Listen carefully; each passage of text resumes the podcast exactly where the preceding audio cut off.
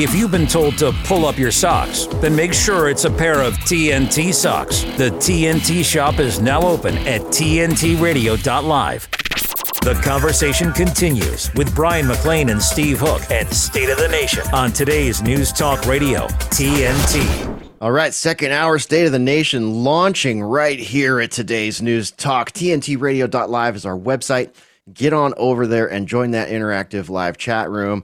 Hello to you in the interactive live chat room, and thanks for being here for the live show. We appreciate you, your comments, uh, your links, everything you drop in there. And of course, you're going to want to follow TNT on X, on IG, on Instagram, Gab Gettr, all of them. Uh, Instagram, of course. Uh, I'm on that one probably more than I am on X these days. I seem to get a little bit more traction there. I don't know what that's all about, but uh, moving into X as well. So you can follow Steve and I, uh, and you can email us too. We appreciate any emails that come through. Now, Steve, I got to jump right into this one. Um, big news today. Big news for journalism. Uh, Chilean American blogger Gonzalo Lira has died in a Ukrainian prison. Lira, 55 years old at the time of his death, lived in Kharkov and blogged as Coach Red Pill, um, but switched to uh, YouTube commentary after the conflict with Russia escalated in February of 22.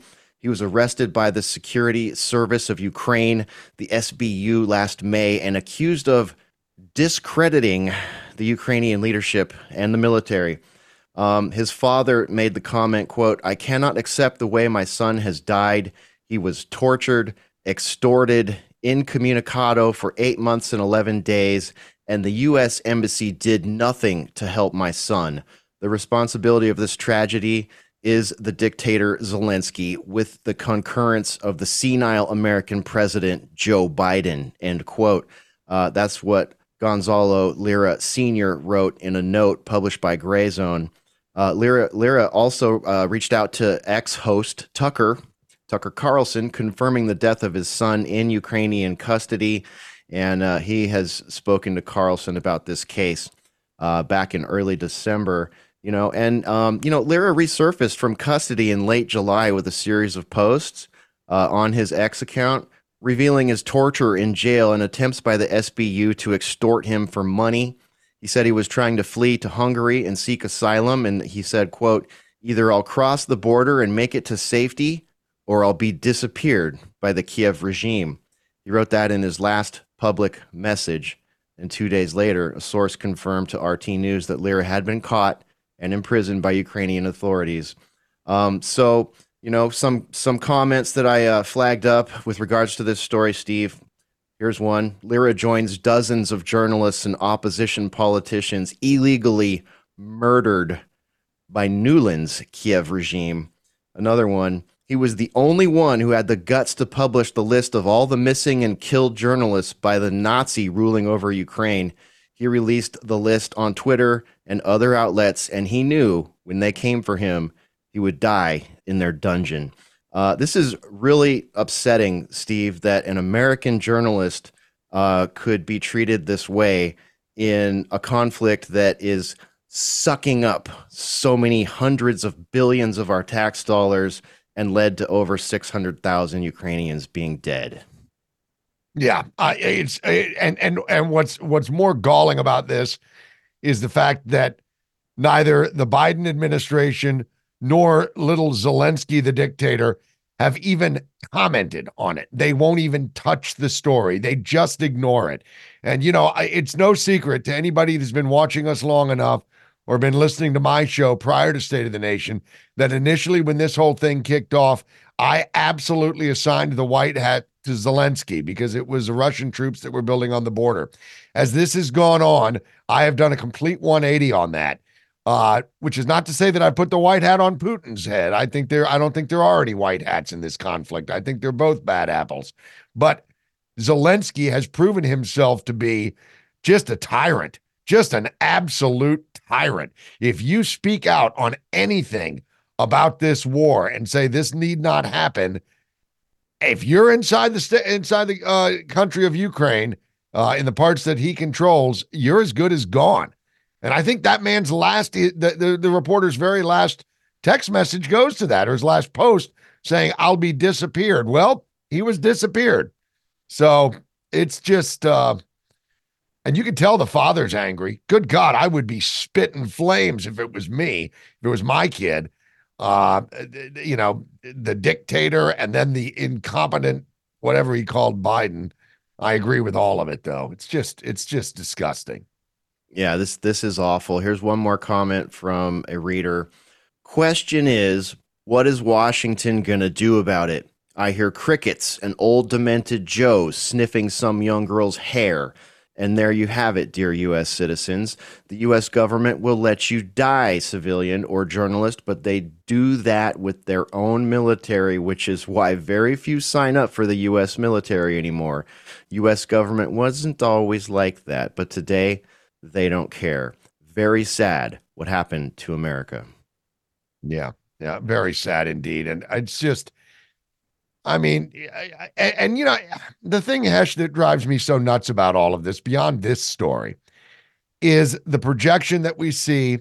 Yesterday, Biden came out and said verbatim, he is a dictator. Not talking about Zelensky, not talking about Putin, talking about Trump. Uh, that's projection because if anybody's acting like a dictator and just a petty tin pot dictator tyrant authoritarian, it's Joe Biden, or at least the people that control Joe Biden. Uh, this this never would have happened under Trump. Never, never would have no. happened under Trump. No, utterly ridiculous.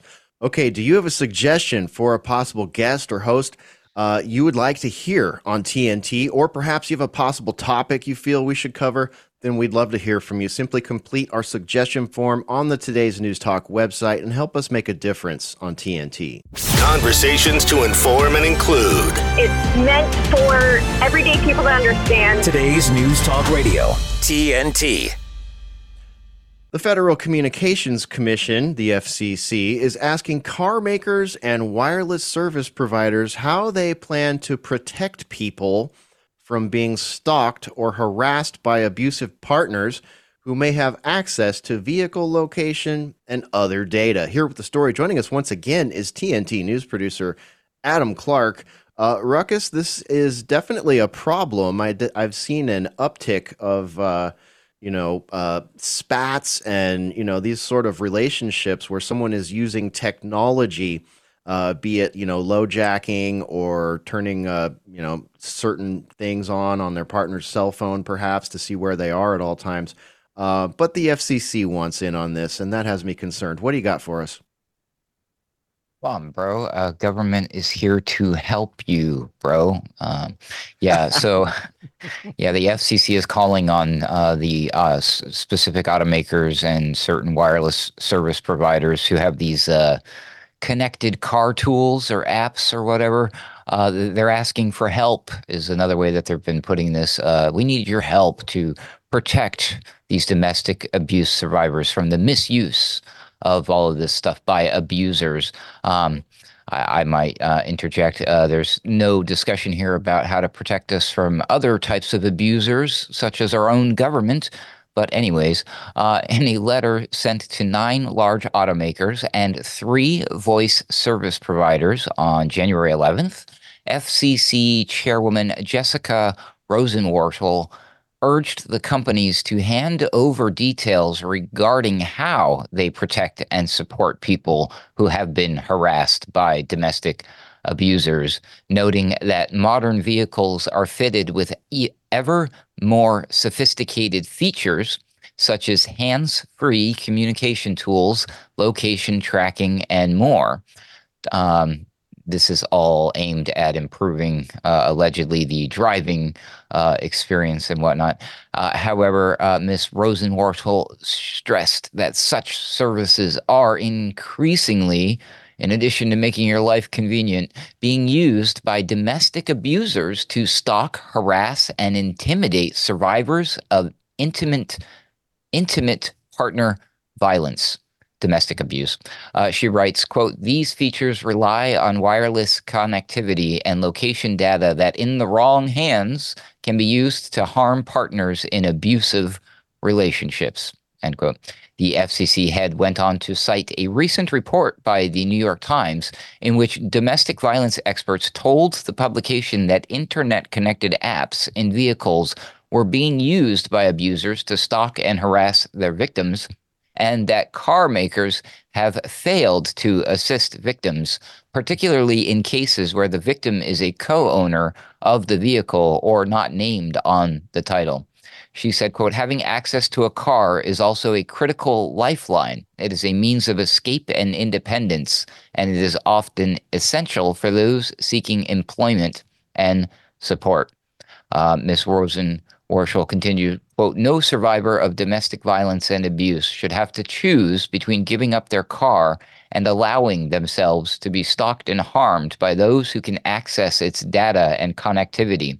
We must do everything we can to help survivors stay safe. We need to work with auto and wireless industry leaders to find solutions. End quote.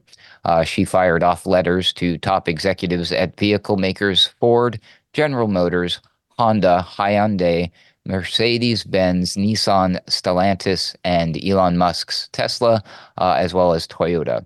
The FCC chairwoman also sent letters to wireless voice service providers AT&T, T-Mobile, and Verizon. Uh, specifically, she asked the companies to provide details about the connected car systems they currently offer or plan to pre install in any future vehicles to be sold in the United States, including those that allow for location tracking or remote access. Additionally, she asked whether or not the companies have policies or processes in place to remove access to connected apps, devices, or other features from certain individuals, including those listed on the title of the vehicle, if requested to do so by the survivors of abuse and so forth. But again, what if the abusive relationship you are engaged in is with the government and they want to use this information to uh, keep tabs on you as a netizen? Anyways, uh, but what do you guys think? just, it's I get the reality that uh, abuse victims don't want to be tracked. I, I fully get that, and and I and I sympathize. But this seems like a backdoor way of the government getting in and having complete control of uh, any GPS, uh, you know, tracking device on any individual person, and to dump this on the car manufacturers. Hey, look, if I drive a 1974 Gremlin, and somebody throws in my trunk an Apple, uh, one of those Apple iTags, whatever they call those things. That's what people are doing. I see people using those Apple tags uh, in their luggage. So if their luggage gets lost, they can track it down to wherever it may be. And you can just as easily one slip, slip one under the front seat of a car. And it doesn't matter what that car's GPS system is doing, you can still access the location of that car. So I don't really know what to make of it. it, it on one side, I, I, sympathize with the victims. On the other side, I don't trust the government as far as I could throw it. So that's where I'm at. What do you think? Yeah. This is like the FDA uh, requiring people that make spoons to make sure that they're that people that use the spoons don't get fat. Uh, don't give me any ideas. Are, yeah, well, hey, uh, you are responsible for your own safety. You are responsible for your own data safety. You are responsible for making sure that your location data is as locked down as possible in the 21st century. I know that's easier said than done, but for the government to go to automakers and say that oh we just want to protect these vulnerable people so you have you're now responsible for it is absolutely ridiculous and it's it's contradictory. If you want a car that doesn't have remote tracking, remote access, uh, smart stuff in it, you basically have to have a car that was made uh, before the year 1998. Somewhere between 97 and 2000 is where you're going to find uh, model cars that don't have these things inside of them. So the only thing that Tesla, Hyundai, and all these other companies could do would be to put um, you know more roadblocks in the in their software. And uh, nobody wants that when they're grabbing a rental car and they have to spend 30 minutes configuring the car, you know, before they can get out of there and use their smartphone inside of the car. So, you know, there's there's the issue of who's responsible for this. Uh, is it the government and is it automakers or is it you? You know, um, so so that's the big one. And as far as uh, you mentioned Hyundai, Hyundai, I don't know how people like to say it, but uh, aren't they making? Didn't they purchase Boston Dynamics? Isn't that company making Atlas robots and Spot dogs and stuff like that? Can we can we ask them perhaps if those can be properly tracked and traced, and if the citizenry can see what those items are up to? I know they're not really here yet, but they're coming. Yeah, yeah. It is. It's just the government's way of getting their hands into more of the pie. I mean, that's what it seems like to me, under the guise of protecting abuse victims. And again, I sympathize with the abuse victims, God knows, but uh, this is just it, it's it's it seems a, a, a bridge too far. Ruckus, anything else on this, brother? Didn't they uh, do something similar where they approached the social media companies and asked them to keep everybody safe from misinformation? How did that work out? Just saying. yeah, touche. Great way to wrap it up. Great way to wrap it up. You're absolutely spot on, right? Thank you very much, uh, Ruckus. We appreciate that, brother. All right, you're All listening right. to it. I, I, oh, I'm sorry. Is this? Are you taking this out or am I? Hey, you got it, Steve. You're the man. Okay. You're watching State of the Nation on today's News Talk. We'll be back with our next guest, Joe Hoft joins us on State of the Nation coming up next on TNT. TNT Radio's Patrick Henningsen. There's a dark cloud which is gathering over Ukraine. This has been an absolute disaster. In the last month alone, as I reported previously, Ukraine's lost 13,000 troops in October. So, what does that mean? Well, you can guess that recruitment is probably down. So, right now, the government in Kiev, the Zelensky government's doing forced conscription. Morale is at an all time low. Uh, we've also seen conscientious objectors uh, who are taking to social media like Telegram who reported uh, that they were just finished a six month prison sentence uh, after refusing to go to the front line. Some of the forced conscripts rebelled, were imprisoned for six months, did a six month sentence, and then the day before their release, they were put into a van and then sent to the front line. I kid you not. Patrick Henningsen on today's News Talk, TNT Radio. I'm just going to do a little voice One month on TV. I wanted to alleviate my pain. I also didn't want to be who I was. I always just felt like there was just something wrong with me, and I was trying to figure it out, and I used the internet to help me do that. Seemingly out of nowhere, we've suddenly seen a huge spike in media depictions and social media depictions of transgenderism. It's even reached the mainstream advertising world the people who are consuming this are children 13 14 15 years old. And it's so easy for them to literally be groomed. I just woke up one day looked at myself in the mirror and asked myself what the heck am i doing? When trans identified kids are referred to specialized gender clinics, they're often told that they're going to get comprehensive, multidisciplinary mental health assessments. We know that that's not true. I was easy to manipulate. The ideology that has become dominant at these clinics is that trans kids know who they are, and therefore to question them is completely taboo. My childhood was ruined. Who's there for their detransitioning? Nobody. Nobody would help me because they had more concerns of me reversing everything. Did this thing to alleviate this gender dysphoria that wasn't there before, but you made it into a problem, and now your body image issues are worse. That's not supposed to happen. What do we do now? D-Trans, the dangers of gender affirming care. For more information, go to prageru.com. Ladies and gentlemen, today's news talk. News and information. TNT Radio. All right, welcome back to State of the Nation. We're very happy to welcome our next guest to the show. You know him if you uh, are a regular listener or viewer of TNT. He is the host of the Joe Hoft Show. He's also a contributor to Gateway Pundit. Uh, and uh, we welcome Joe to the show now. Hello, Joe Hoft, sir. How are you? Happy Friday to you.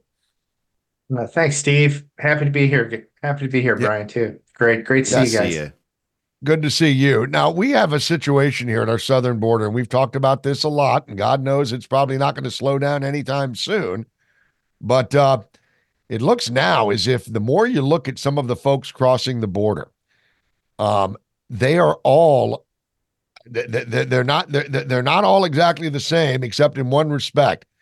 Most of them the majority of them are military aged men from different countries coming in solo. At least they're not bringing their family with them. They may be coming in a large group of other military aged men. In the case of Chinese nationals, we're seeing these guys pour over. Their, uh, they, they, tend to be wearing similar clothing, khaki pants, sneakers, uh, and they're all carrying the same backpacks. And they're coming over en masse, and they're just pouring across our southern border. Uh, I know that you're fearful of this, as we all are. What do you What do you think is going on down here, man? I'm telling you, I'm sure you guys have talked about this for for months now, just like myself. I mean, this is just frightening what's going on, and and I remember first, you know, focusing on this a year ago, maybe two. We're saying yeah. we people started reporting, and you saw it on Twitter if you follow Twitter or whatever, Truth Social, whatever.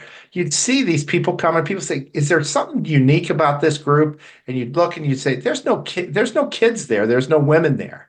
And and so what's going on? And by the way, the kid thing is a whole nother issue, by the way, yeah. where these kids they they transport them at night in the middle of the night.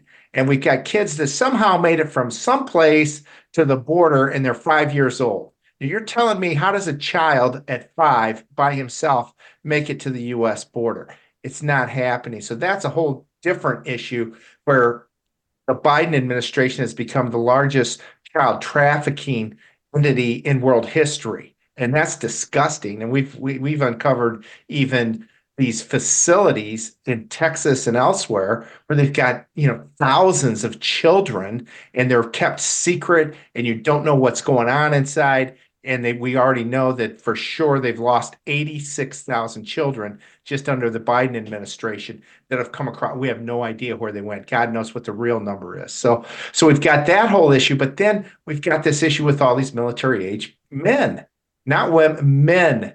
And uh, I had Michael uh, Yon on my show this morning, and he's the uh, he's an expert. He's been around the world. He's been in 100 countries. I met him actually originally in Hong Kong when I was over there. Uh, Steve Bannon had reached out to me and said, Hey, Joe, can you catch up with this guy, Michael? He's going to be in Hong Kong. And that was back in 2019. And he started uh, reporting that he showed up as the uh, protests began.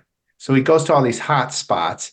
And he was on our show and he's, he's saying that. He said China has got 100, 200,000 now people that have come into the US men and and maybe some women that are military. He believe you know he goes a military guy can see another military guy and know that they're military guys and and across uh, you know across countries. And so he's saying we've got Chinese military and then we've got all these other people. And I'm also reminded of a article I put up where it was just a tweet. Somebody showed these this bus pull up in Sikeston Missouri. It's on like inter, on the interstate pulls over in a parking lot and all these guys get out and they they follow single line all dudes, you know, all middle aged guys follow one guy, and it looked to me like you know an army. Uh, and and so the questions we all have is where are they going?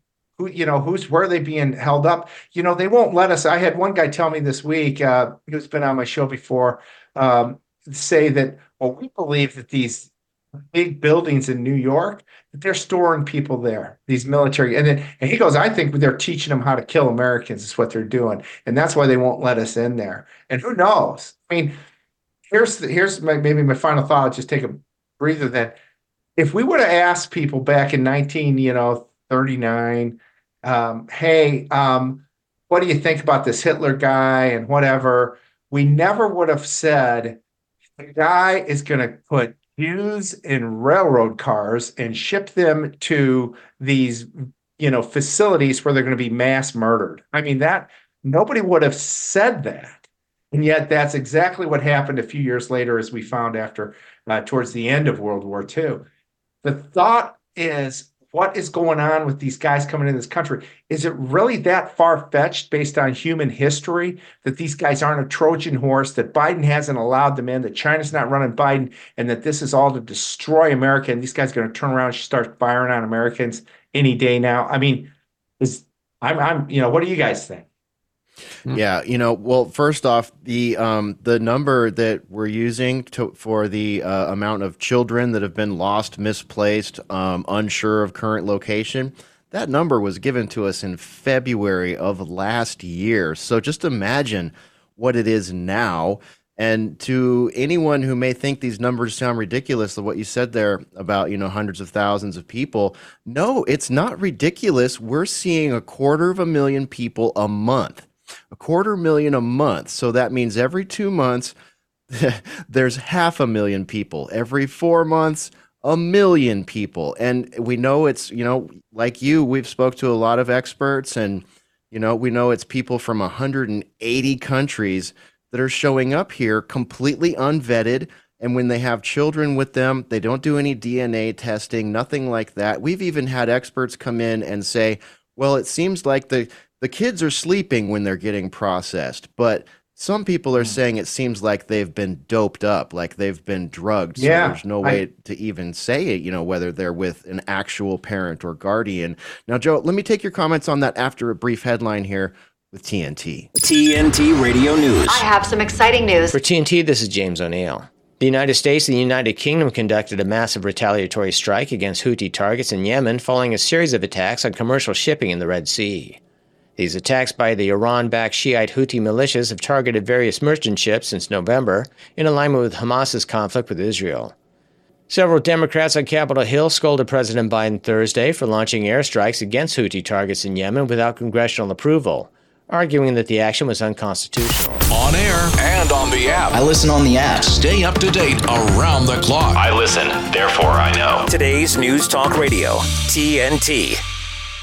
Be sure and check out the Joe Hoft Show right here at today's News Talk. Joe, what do you think about that, man? I mean, that number is shocking enough, but knowing it's almost a year old, my goodness, I can only imagine what that number is now. Frightening. Well, it's sick. And I saw that interview with uh, Josh Hawley, the senator, with this lady who works in the Biden administration. He's asking her, there's 86,000 kids. We don't know where they're at. What do you think of that? And this lady was just totally incompetent, got kind of got called out. And you're like, what in the hell is wrong with this lady for allowing this to happen?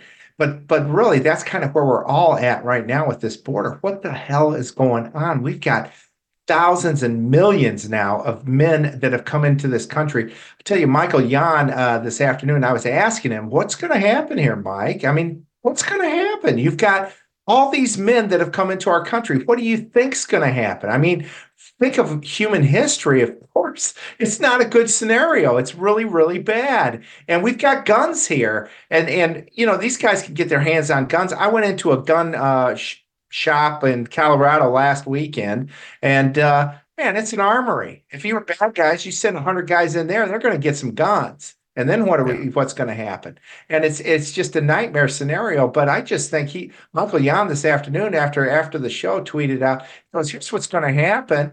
Uh, the military is going to because they can't get enough men in the military now. They're going to they're going to start bringing in all these uh, illegals, and they're going to offer them uh, the ability to become a U.S. citizen, just uh, fight for us, and then they're going to turn them on the U.S. people, and they're going to start shooting up, uh, you know, U.S. people.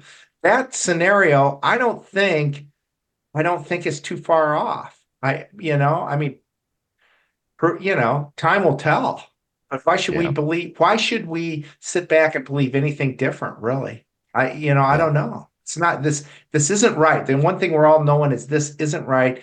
And and you wake up thinking, my God, is this happening to my country? You know. Yeah. Yeah, you're not kidding. Well, first of all, I just say I, I've followed Michael Yon for years. The guy is fearless. Uh, he's he, and he's a he's a good follow on X. So if you if you haven't followed him, Michael Yon Y O N. He is uh, he's he's really good. Uh, Joe, you said something that struck me. You you you mentioned uh, the uh, 1930s and the uh, the beginning. What started with Crystal Kristallnacht and then, of course, turned into the Holocaust that we all know all these years later.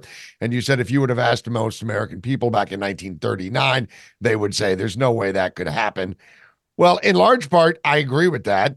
Uh, but also, I I think it should be added that a lot of the reason people wouldn't believe it is because those stories were buried and they were buried by the likes of the New York Times. Uh, they were buried by the likes of the Washington Post. Those stories were intentionally buried about Hitler's final solution. And we know that because the New York Times, 70 years later, issued an apology for it. So the same New York Times that is telling us there's nothing to see here on the border is the same New York Times that said there is no Holocaust and there's nothing to report here on the Holocaust. Um, I just, I, I, you know, look, I don't know if these guys are going to be an armed insurrectionist. Uh, well, not insurrectionists; they'd be foreign foreign agents taking up arms necessarily against American citizens. But I do know that they're going to be doing a lot of espionage work. They're going to be doing a lot of sabotage work, and who knows? Michael may be right. Uh, they may take up arms and fire directly onto the citizenry. Um, at that point, Joe, how does the how does the how does this government respond? How do we respond to that? Uh, what's a, it's a huge question. I mean, I you know I I, I wrote a piece the uh, a couple weeks ago saying, hey, why aren't these uh, states like red states like Florida, except building up their militias? Why are they not getting preparing uh, for the worst? Because uh, that seems to me like a pretty smart idea right now. We don't have uh, anybody protecting us. The border's wide open. It's it's you know it's horrible. And quite frankly, the one thing we haven't even brought up is all the people that have died from this uh, horrible drugs that are crossing the border. And Oh, yeah. um, I got a buddy, good buddy, his son. He found his son dead. He had OD'd on on some of that fentanyl, and uh, and it ripped him up. It ripped him up for a year. Good, strong man, and just uh, to find his son like that, it's horrible. And he he felt real bad about it. I said, you know, his son was murdered. I know a guy here in Florida who said to me, Joe, this fentanyl thing, this is murder. They're putting toxic stuff in that, in that, and people are taking it and they're dying. It's an intentional uh, murder, mass murder. Again, I mean, I believe from China. I mean, China's the silent killer here. I think that's the thing that Michael Yon was really trying to point out. Hey, he points out that down in Honduras, El Salvador, Panama, China's making a huge push to uh, take over the really those countries, those tiny countries, given by giving them advantages, and then and then when they can't uh, keep up with the agreements they put in place, then they just take over the country. And we've seen that in Africa with China, and now we're seeing it down there. Whatever happened to the Monroe Doctrine? Where the U.S. said, Yeah. "Hey, we're going to protect this entire hemisphere," and we're not doing it. We're not doing it at all. I mean, it's just absolutely frightening what's going on. Yeah, I look at it as chemical warfare, Joe. I mean, I don't know how else to look at it. We have an invading army and our own government facilitating it, an invading army, uh, cartels, which I think should just be called terrorists, probably, if we want to really be honest about it and take ourselves out of that Hollywood sort of, oh, you know, cartel this and cartel that. No, these are terrorists that are facilitating chemical warfare and I would, I don't know the story. I'm very sorry to hear that story about your friend, but um, if it's anything like the people that I know have had similar experiences, um, that young man was not a drug addict. He probably took something he thought was an Ambien or, you know, something uh, very pedestrian. Um, you know, and and we just keep seeing this. We keep seeing people die over it. And you know, to your point also about um, other countries being involved, China in particular. Um, you're right. They're meddling around in in Latin America. And um, Michael Shellenberger just reposted an article by uh, a Mexico based journalist by the name of, um, I don't know if I'll pronounce it right, but Ioan uh, Grillo. And he's got an amazing write up um, about what's going on in Ecuador right now. Um, the president uh, there declared an internal armed conflict after hooded and armed men broke into TC Television's live broadcast. And this is among other violent incidents across the country on Tuesday. Ecuador was hit by explosions, police kidnappings, prison disturbances um, since Monday, and there's been a national state of emergency. And the assailants in this newsroom um, ranged from 16 to 26 years old. They seemed like, you know, um, they were very violent. They broke someone's arm, they attacked a bunch of people, uh, they had explosives, you know, basically um, a low level tactical unit. Um, and and and this journalist is saying that those thugs were likely cannon fodder sent by an organized crime network used to cause panic. Um, and if these are the kind of things happening in Latin America and Ecuador, we're going to be seeing people fleeing violence coming here and people like you're saying that want to do violence from organizations like this looking at our country as a land of opportunity, not the kind of land of opportunity that you and I know. I think you're absolutely right, uh, Brian. The um, Uh, and and Michael Yon actually tweeted that earlier this week. I saw he's saying, "Hey, look now for a bunch of people from Ecuador to be crossing that border, and they're going to come up here. It's just going to push people in. Who who do we know who they are? They could be all the bad guys. They could be these cartel members, whatever. And I agree. But you're saying they're terrorists. They're they're monsters, and we've got people in our in our political arena that we, you know, in Arizona, there's people that believe that all these guys that that are running that state are all connected to the cartels. I've, I first remember seeing that back, I don't know, years ago, four or five years ago. And it was this one guy came out and said, Hey, all the Dems are connected to the cartels. That's that's one of their that's that's where they're getting their money. And if you look at the Dems, they're not making any money from any from average Americans. They're getting money from cartels, from these billionaires and others that are seem to be hell bent on just destroying this country.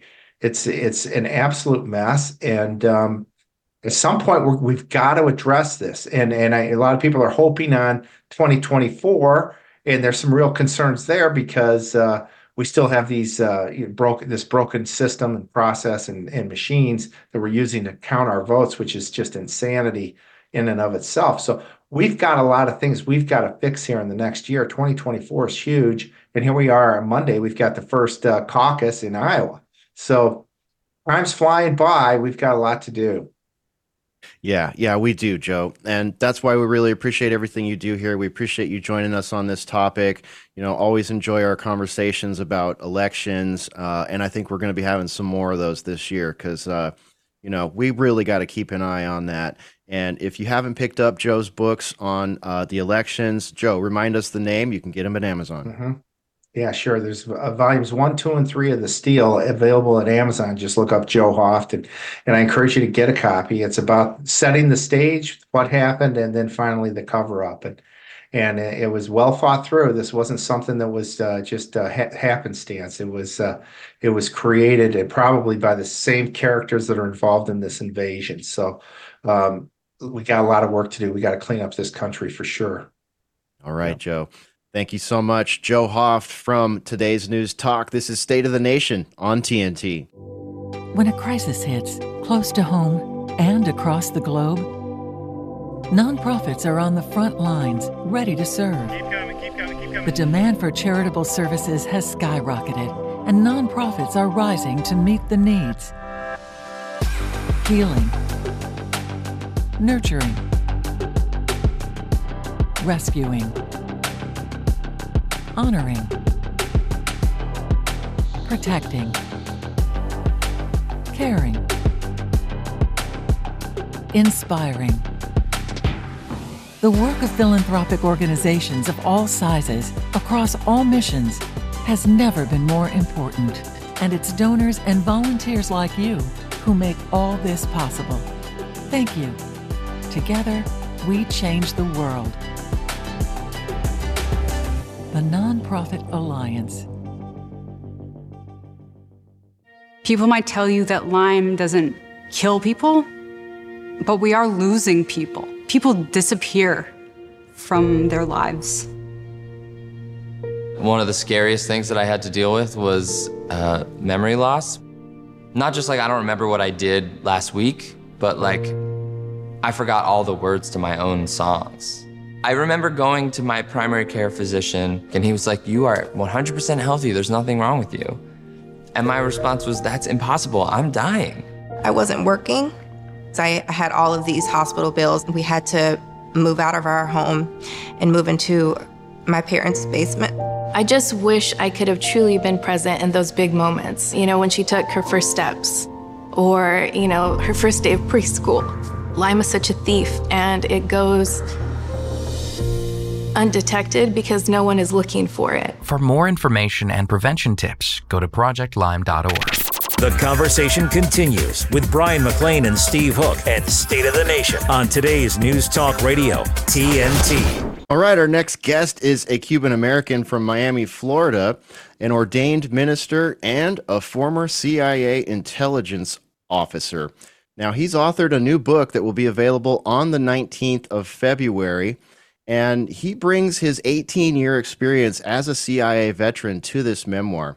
Uh, he's got time served in Iraq, Afghanistan, all over the Middle East, and other war zone locations, and the Office of Inspector General for the intelligence community earning eight exceptional performance awards.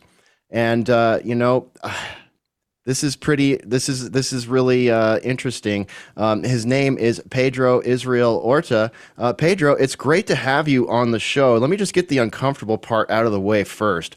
I've been told by some people that once you're in the CIA, you're never really out.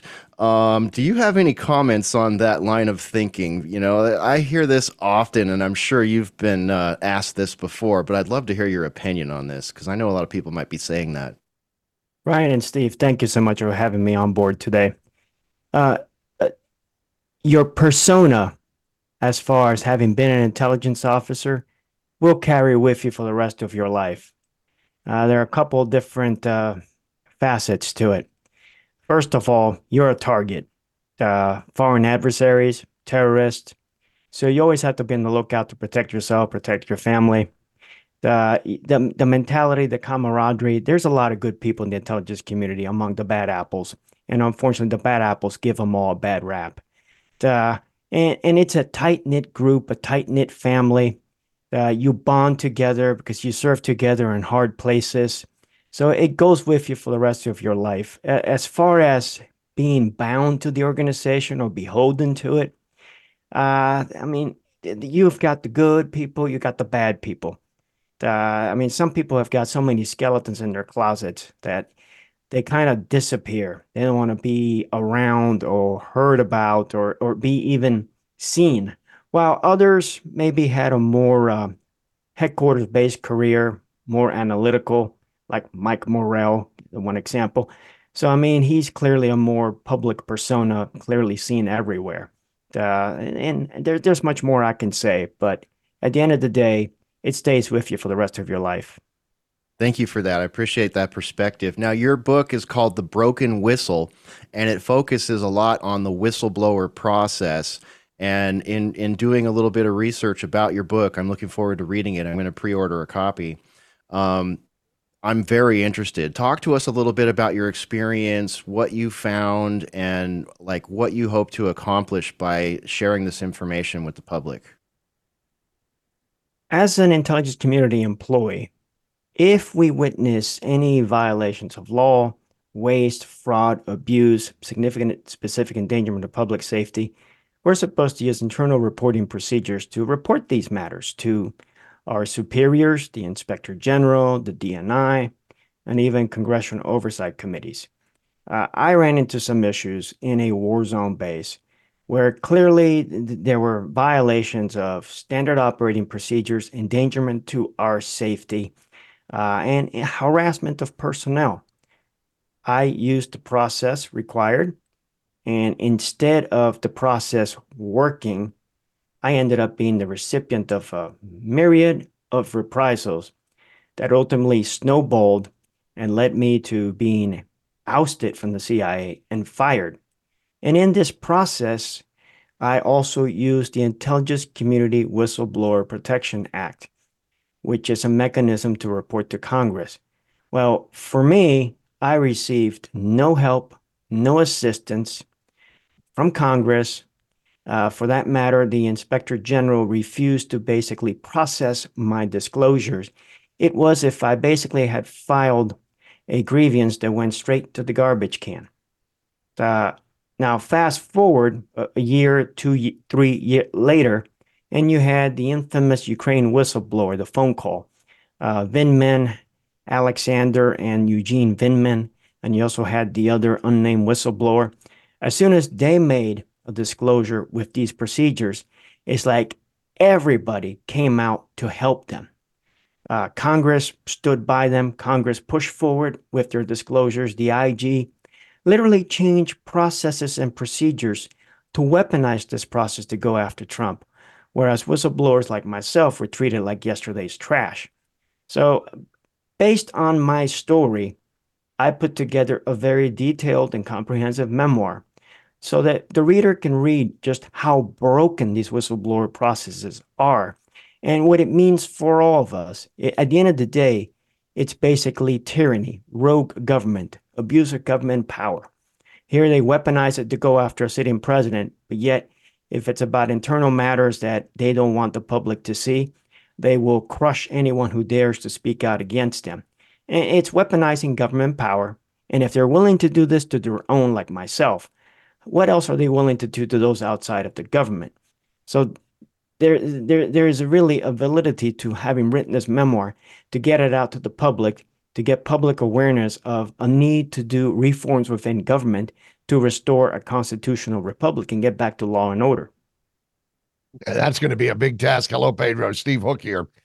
That's going to be a big, big ask and a big task, I would think, because uh, there's a lot of people that don't want to get back to normal.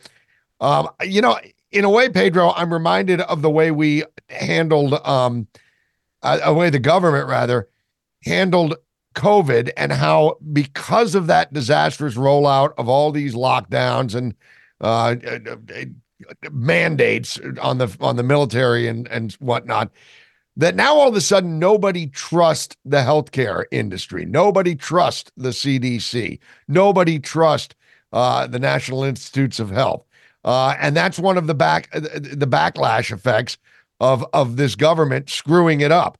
Well, if you would have asked me 10 years ago what my thoughts on the FBI and the CIA were, I would have said they're two of the best intelligence agencies on the planet, uh, and they are untouchable and they're uncorruptible, because that's what I've always been led to believe. So, in a way, you're kind of suffering that too, in that now people look at you and go, oh, he's in the CIA, huh? Hmm. I wonder if he's really on the up and up. And I mean, that must crush you to know that the cynicism has grown so much in this country, in no small part because the government screwed it all up, uh, that we don't trust our doctors and we don't trust our intelligence agencies anymore. That, that, that you feel that, don't you? Well, what I see here's the cover of this book.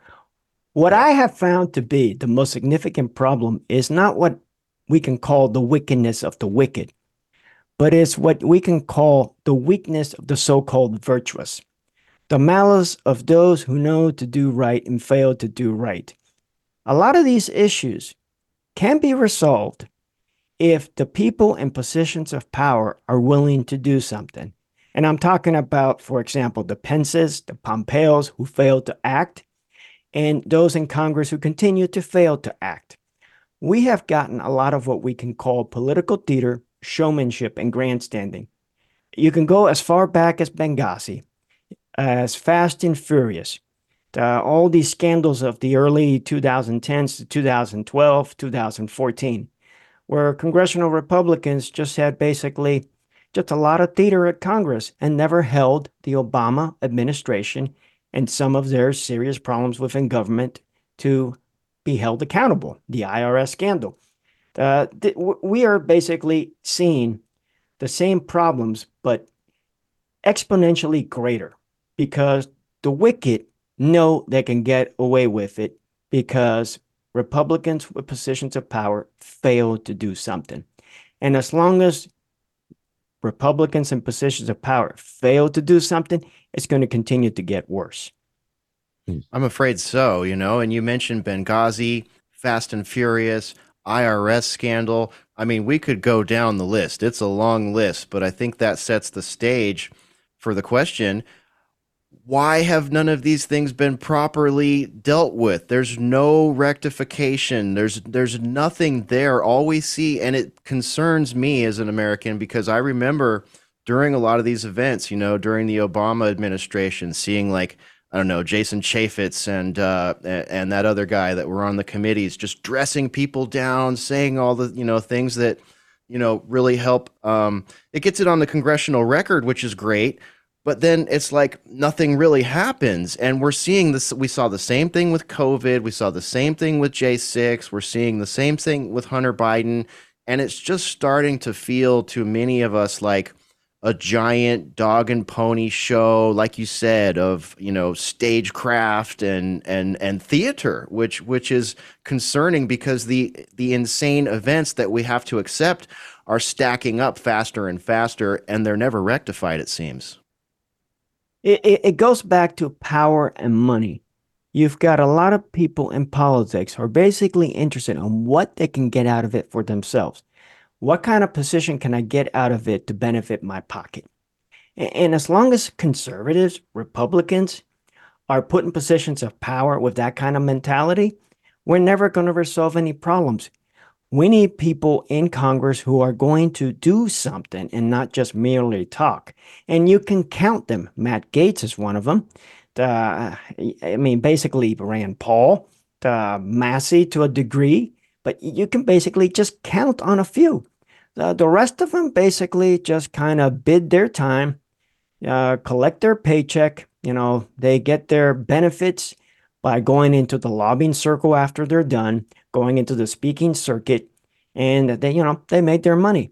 And, and it goes back to because, unfortunately, as I found out as a whistleblower, if you dare to challenge the system and speak up, you will find yourself literally alone with no one to back you up. So the cost of speaking up increases. And how do you resolve this is when people speak up, they need to be backed up. Rather than be left out alone to hang, they need help to ensure that their voice is heard and what they have done is able to generate more action to resolve some of these problems. Uh, and, and, and it all starts with clean elections, electing the right kind of people. And if people are elected and they're not holding up to their commitments like McCarthy, kick them out. Yeah, yeah. I, I just, I, you know, it's, I, I uh, what you're saying essentially, from what I gather here, uh, Pedro, is that a lot of people are just keeping their heads down because they don't want to risk getting their heads chopped off, figuratively speaking. Uh, and I'm immediately reminded of former DNI Ratcliffe. Uh, I'll say this about uh, about Ratcliffe. Uh, he had a pair of brass ones because he stood up and he called all of these folks out and he said, Here's the problem. And what happened to him? He was pilloried in the press. The media made him look like he was a fool. Uh, they, they, they portrayed him as a joke. The Democrats went along with that. And now, fast forward, everything that Ratcliffe warned about was borne out to be true. He was right on all of it. And yet, because he was one of the only ones, and as a director of national intelligence, he was in a position to know, he stood up and said this. But because he was the only one that did it, he got no backup. And so that kind of goes to your point, doesn't it? Yeah, you, we got to stop with the apathy and start acting with some action here. Exactly. At the end of the day, that's what it is. It's rather than talk, do. Sometimes he who talks the loudest is actually the weakest one of all, unwilling to do anything. And in some cases, some of the quieter ones working behind the scenes are the ones actually that have those brass balls, willing to do what it takes to make a change. Yeah. Yeah. Yeah. Uh, I just want to get your website out there. That's Pedro Israel Orta, O R T A dot com.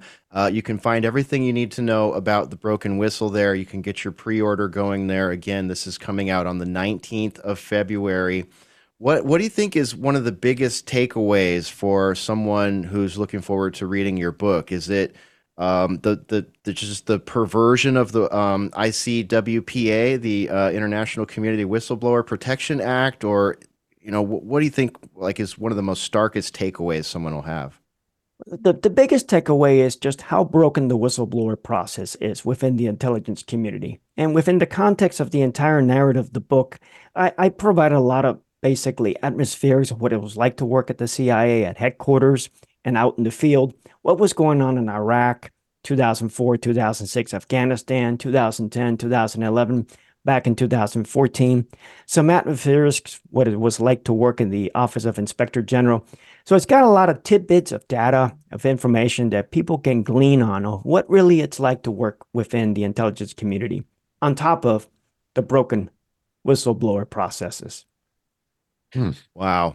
I mean, what this is amazing, and and you know, uh, we're just about out of time. We got about a minute left, but when you look back to like the Snowden experience, do, does it feel to you like there was an opportunity there for our government and our intelligence comp- agencies to come clean and sort of clean house and get back to constitutional principles? Was, was that the point where a big misstep happened that could have changed the course? Uh, well, what they did was immediately basically go after Snowden and basically said he should have used these processes which in one way they were right. But unfortunately, what they failed to realize was that Snowden did not use the processes because predecessors before him who used the processes basically had their doors banged down by the FBI. One of them was prosecuted, Thomas Drake. So he knew better. And here I am post Snowden using these processes that they demand that we use. And again, the processes don't work. But then all of a sudden, they highlight the process and say the process is good when it's weaponized to go after Trump. Amazing. I mean, that's very that's very conflicting. That must feel terrible as someone that works in in that realm to be like, okay, there's a process here. I'm supposed to use it, but is it just a honey trap? Is it just a honey trap to get me to, you know, use my voice? Uh, absolutely amazing, sir. You got about 20 seconds left if you'd like to respond. It, it's a lack of congressional oversight, and that's why we have a deep state run amok. Congress has failed to do its duty to hold our government executive branch accountable. Instead of doing oversight, they're basically just being more concerned about their pockets, what they can make out of being a congressman. Well said, sir. Well said. Thank you. I hate to interrupt, but we're up against the clock here. Pedro Israel Orta.com is the website. The Broken Whistles, the book.